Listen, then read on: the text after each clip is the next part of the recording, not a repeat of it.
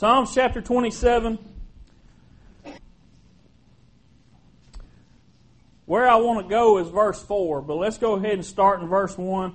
I tell y'all what, Psalms 27 is one of my favorite, and I can't hardly turn to Psalms 27 without wanting to read all of the first two or three verses there too. So I want y'all to, as we read this, I want you to really listen to these words and understand what David was saying here. I know you found yourself in these kind of situations before. You know, there was a lot of times David just spent by himself. He, he had nothing because everybody was against him. He was under attack, and I mean, he, he leaned on God during those times. And, and you can see that in these words here. Let's start reading in verse 1. It says, The Lord is my light and my salvation. Whom shall I fear? The Lord is the strength of my life.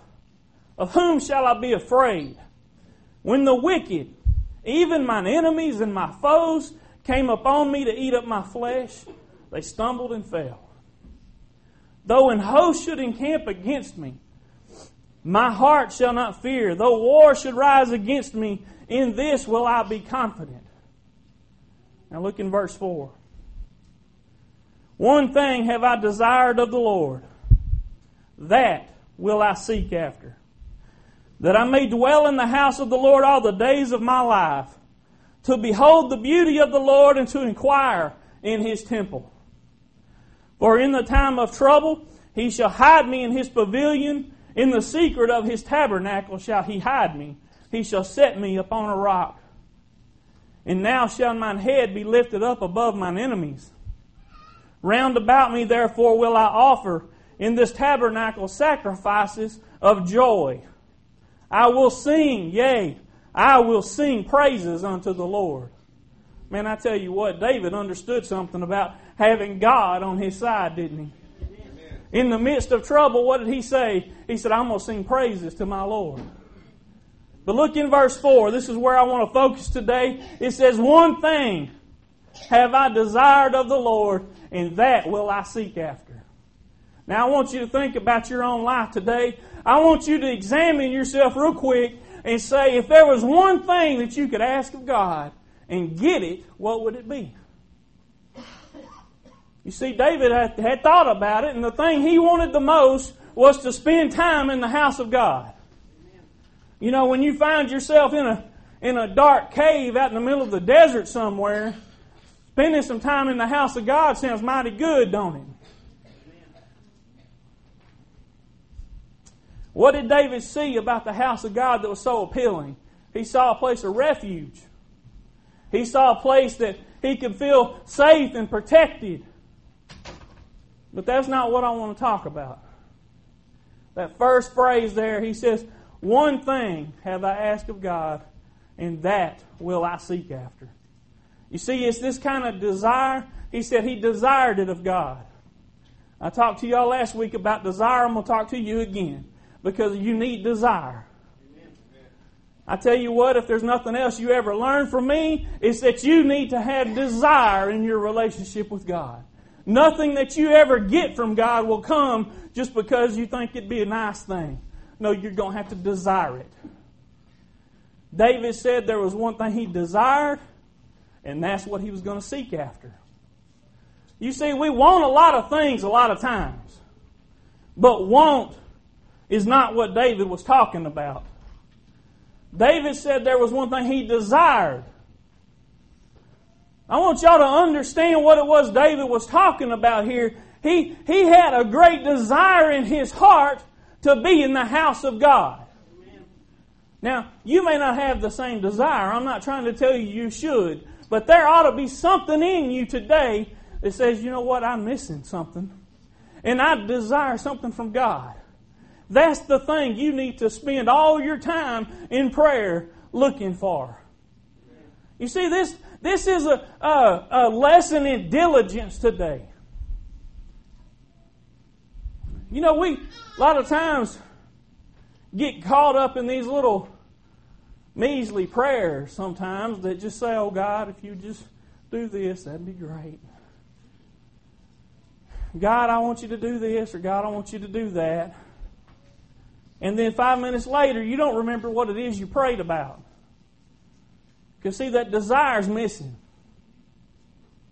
You see, but David understood what it meant to desire something from God, and he understood that that receiving that thing doesn't come about just by asking and forgetting. You see, he knew he had to seek God. To see, I saw the other day a sign that said it was on the Pentecostal church, and whether you agree with it or not is beside the point, but it said push. And it had little dots behind each letter, meaning it's an acronym. And then below that it said, pray until something happens. Pray until something happens. And that speaks volumes about what David was trying to tell you in this verse. You see, if you look at the earlier verses there, you'll see David was always under attack. He had enemies around him all the time. He was always watching his back. Not only was it for people that were from other countries, it was from people from his own country. Saul was out to get him. There was people that didn't want David to prosper, but yet he prospered nonetheless. In the desert, where there's nothing, he prospered. He still was able to acquire things. He was still able to do good. Why is that? Because God was on his side. He was anointed of God. But do you think for a minute that David didn't have to pray and ask God for anything?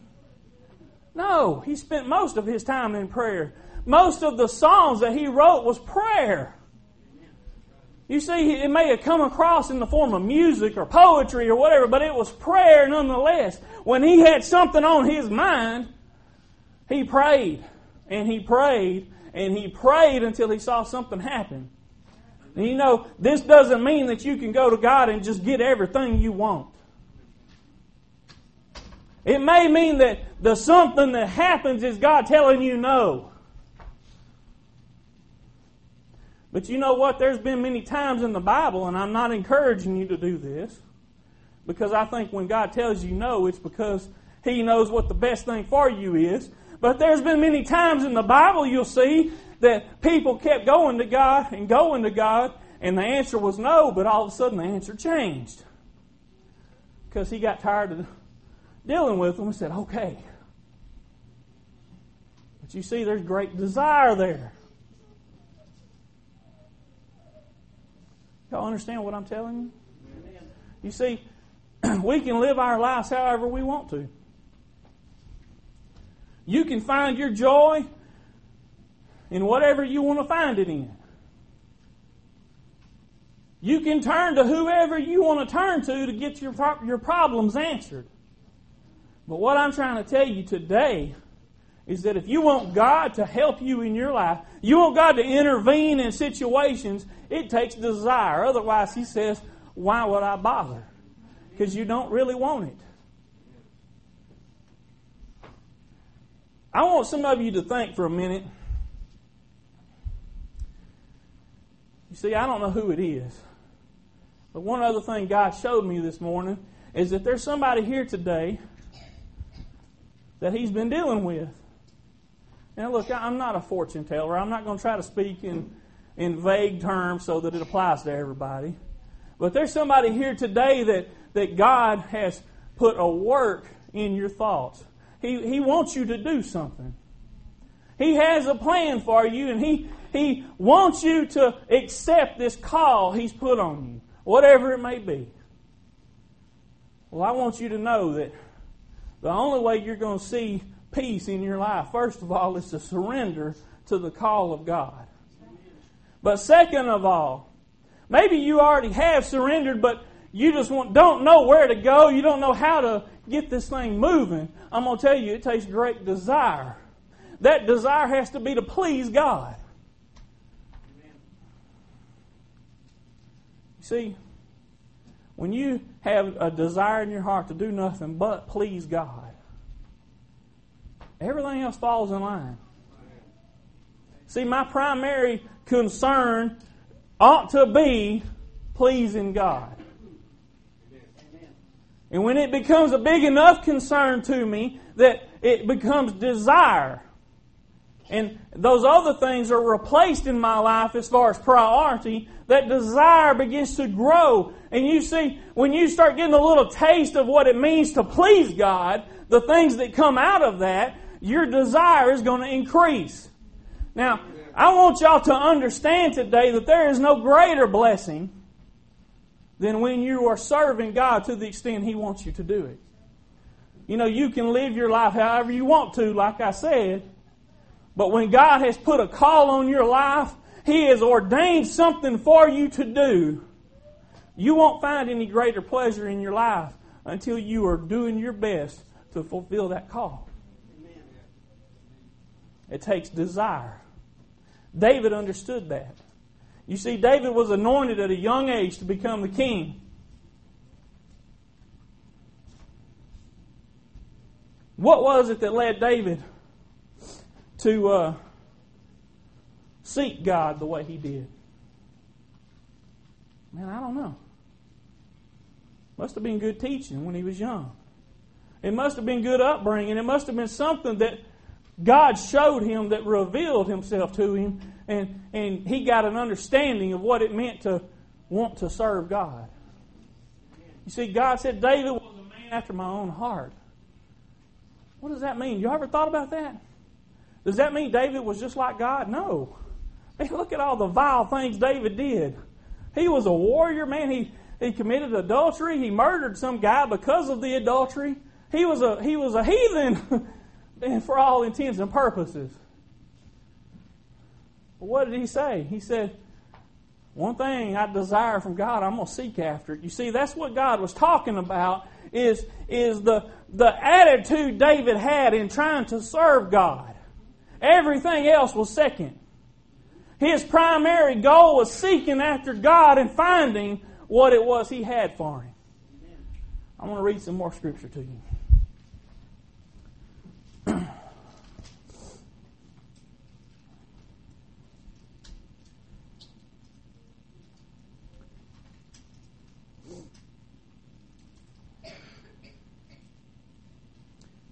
Look in verse 7. Hear, O Lord, when I cry with my voice. Have mercy also upon me and answer me. Man, he's crying out to God. He's saying, God, answer me. Y'all ever been that desperate? Man, I don't know about some of y'all. I don't know if you've been there. You ever cried out to God and say, God, I need you to tell me something. Don't you see where I am? Tell me something. Verse 8 When thou said, Seek ye my face, my heart said unto thee, Thy face, Lord, will I seek. You see, that's obedience. God said, Seek my face. What does that mean? It means find out what it is I want you to do. Find out what it means to be God. Understand who I am. He said, when you told me to do that, that's what I did. That's what I said I'm going to do is, is, is find what you have for me. Do y'all understand that God says the same thing to each one of us? His desire is for you to know more about Him. His desire is for you to learn everything you can. It may be through reading the Bible, but I guarantee you the number one way is to spend some time talking to Him. You know, you can't find anything out about anybody for real until you talk to them. Man, you can, you know, some of us have all these idols and heroes, sports players, whatever, and you can know every stat, you can know when they was born. You can know who their mama and daddy was, where they come from. But you ain't gonna know nothing about that person and how their character is until you talk to them. Amen. Somebody can tell you, oh, he's a nice guy. But that don't mean anything till you find out for yourself. The first time the guy crosses you, you may have second thoughts. Just because somebody said he's a nice guy don't mean anything. But you spend some time in prayer with God, you're going to find out a little bit about him. Now, y'all, y'all may be happy where you are. Man, I'm getting tired of preaching this. Y'all need to change. you may be happy where you are. Y'all listen now. Look, I'm going to be as dead serious as I can be right now. You can stay where you're at, but I'm going to promise you, you're missing out. You, you're missing the biggest blessing you ever had because you lack desire. You're happy with things of this world, but I'm going to tell you that those things are going to pass away. Those things, the minute you drive a car off the lot, it loses value, but it ain't just that. The minute it gets rolled off the assembly line, it starts to decay. Things of this world mean nothing when it comes to eternity. This world, this time that you spend here is just a, a vapor blowing in the wind. Nothing. But when you begin to desire God, listen, I can't, I can't put it in you. I can't put desire in you. You got to get desperate. You parents that pull your kids out of jams, you're making a mistake. Because, see, when they don't have anything to fear, they have no reason to desire God. You let them get in trouble for a little bit. Let them get down to the point of despair. I don't care if they hit rock bottom, because listen, when they hit rock bottom, they don't have nothing to do but look to God. When they got nobody else, you, you teach them. You bring them up the way they ought to go, and you let them go. They'll make the decision to come back if you let them. They'll make the decision. The word won't return void. What does that mean? Y'all ever thought about that? You put the word in your kids, you get something back from it. It'll return something to you.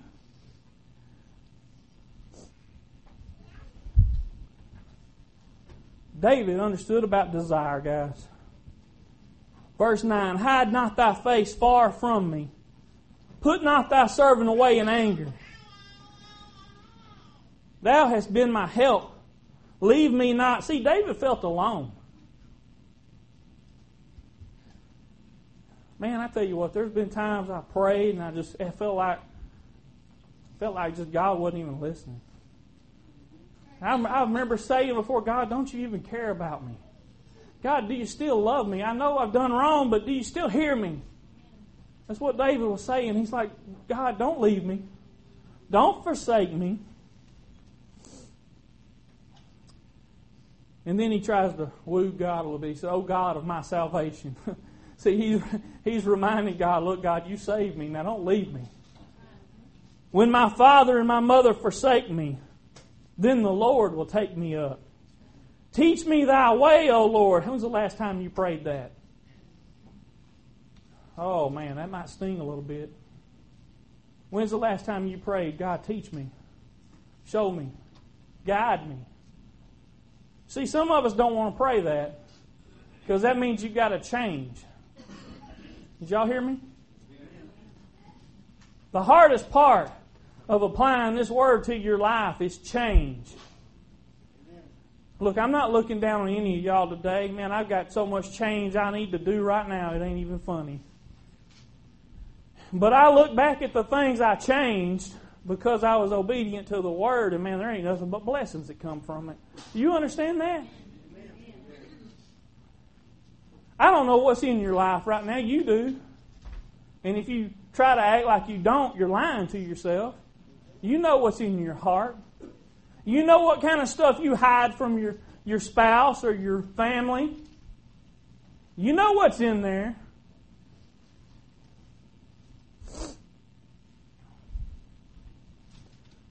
Teach me thy way, O Lord. Lead me in a plain path because of mine enemies. Deliver me not over to the will of my enemies, for false witnesses are risen up against me, and such as breathe out cruelty. I had fainted unless I believed to see the goodness of the Lord in the land of the living. Wait on the Lord. Did y'all hear? Wait on the Lord. Be of good courage, and he shall strengthen thine heart. Wait, I say, on the Lord. Man, I'm going to tell y'all what, I don't have to say a whole lot more after you read Psalms 27. Isn't it amazing when the Word of God preaches for itself? Wait on the Lord. You see, David understood about desire. He, he knew what it meant to go to God and say, God, I need this. God, give it to me. God, do this for me. But he also understood what it took. What went along with that desire was waiting on the Lord. You see, I don't understand everything about God. The Word says His ways are higher than our ways. And you know, a lot of times I just have to dismiss it as that. His ways are higher than mine. I can't comprehend it. But I understand this much. I know that there are times that God does not immediately answer your prayer. And that because of your great desire, because of your diligence in prayer, because you keep praying until something happens, God will begin to move in your life after a while. But you see, it takes one full key part waiting on the Lord. There's another scripture that says, Be still and know that I am God.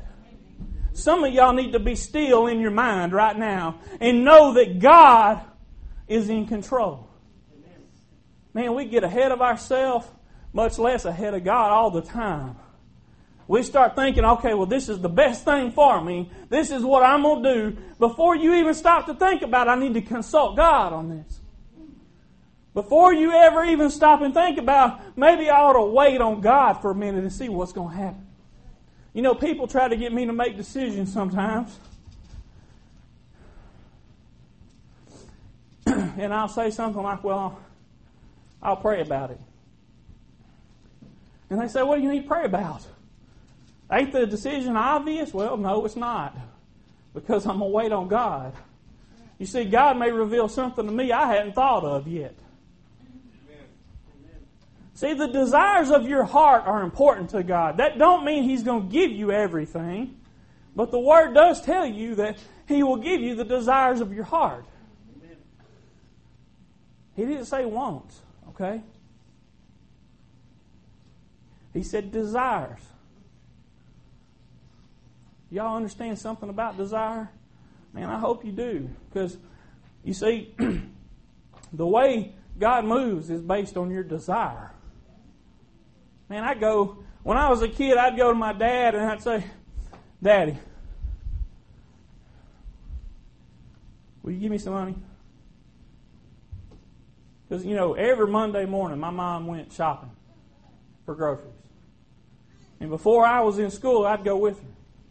Every Monday, we went to town. So I would go to my daddy and I would say, Can I have some money? And he knew what my intentions were. I was going to town, I wanted to buy something. And you know, sometimes he would give me money, sometimes he wouldn't. But the thing is, sometimes I would hound him. I said, Daddy, I want, I want this gun. You know, there'd be like some cat gun I wanted or, or something like that. Something I had saw in the store that I just thought I had to have. And you know, sometimes after after pleading with him and telling him, I, man, I, look, I had it down. I would even explain to him all of the neat little features that this thing had. Look, this ain't like regular cat guns. This is like this is one of them kind where you got the little cartridges you put in it, and, and you can re- reload it. Real, I had it all down, man. But you see, sometimes it wasn't that he didn't have the money. Sometimes it was the desire he saw. He would just he'd go ahead and give it to me. It didn't hurt me either way.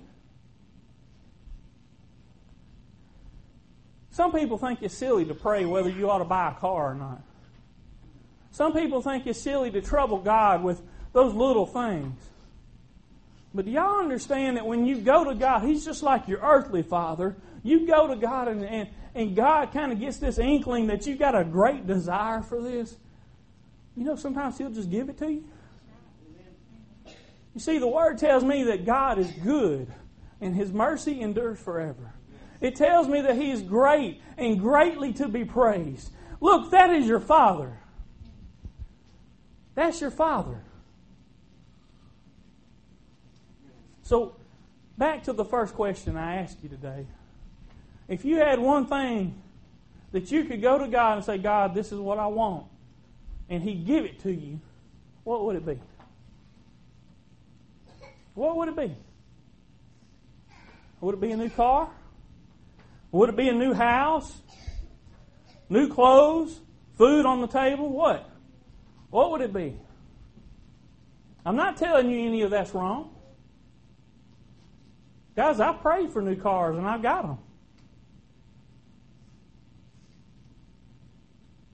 I'm not telling you it's wrong to ask God for things. What I'm telling you is, where's your desire? The one thing that you went to God and asked Him for, I know all of you, as soon as I said that, there was something that came into your mind. Some of you may have to sit there and think a little bit. I don't know.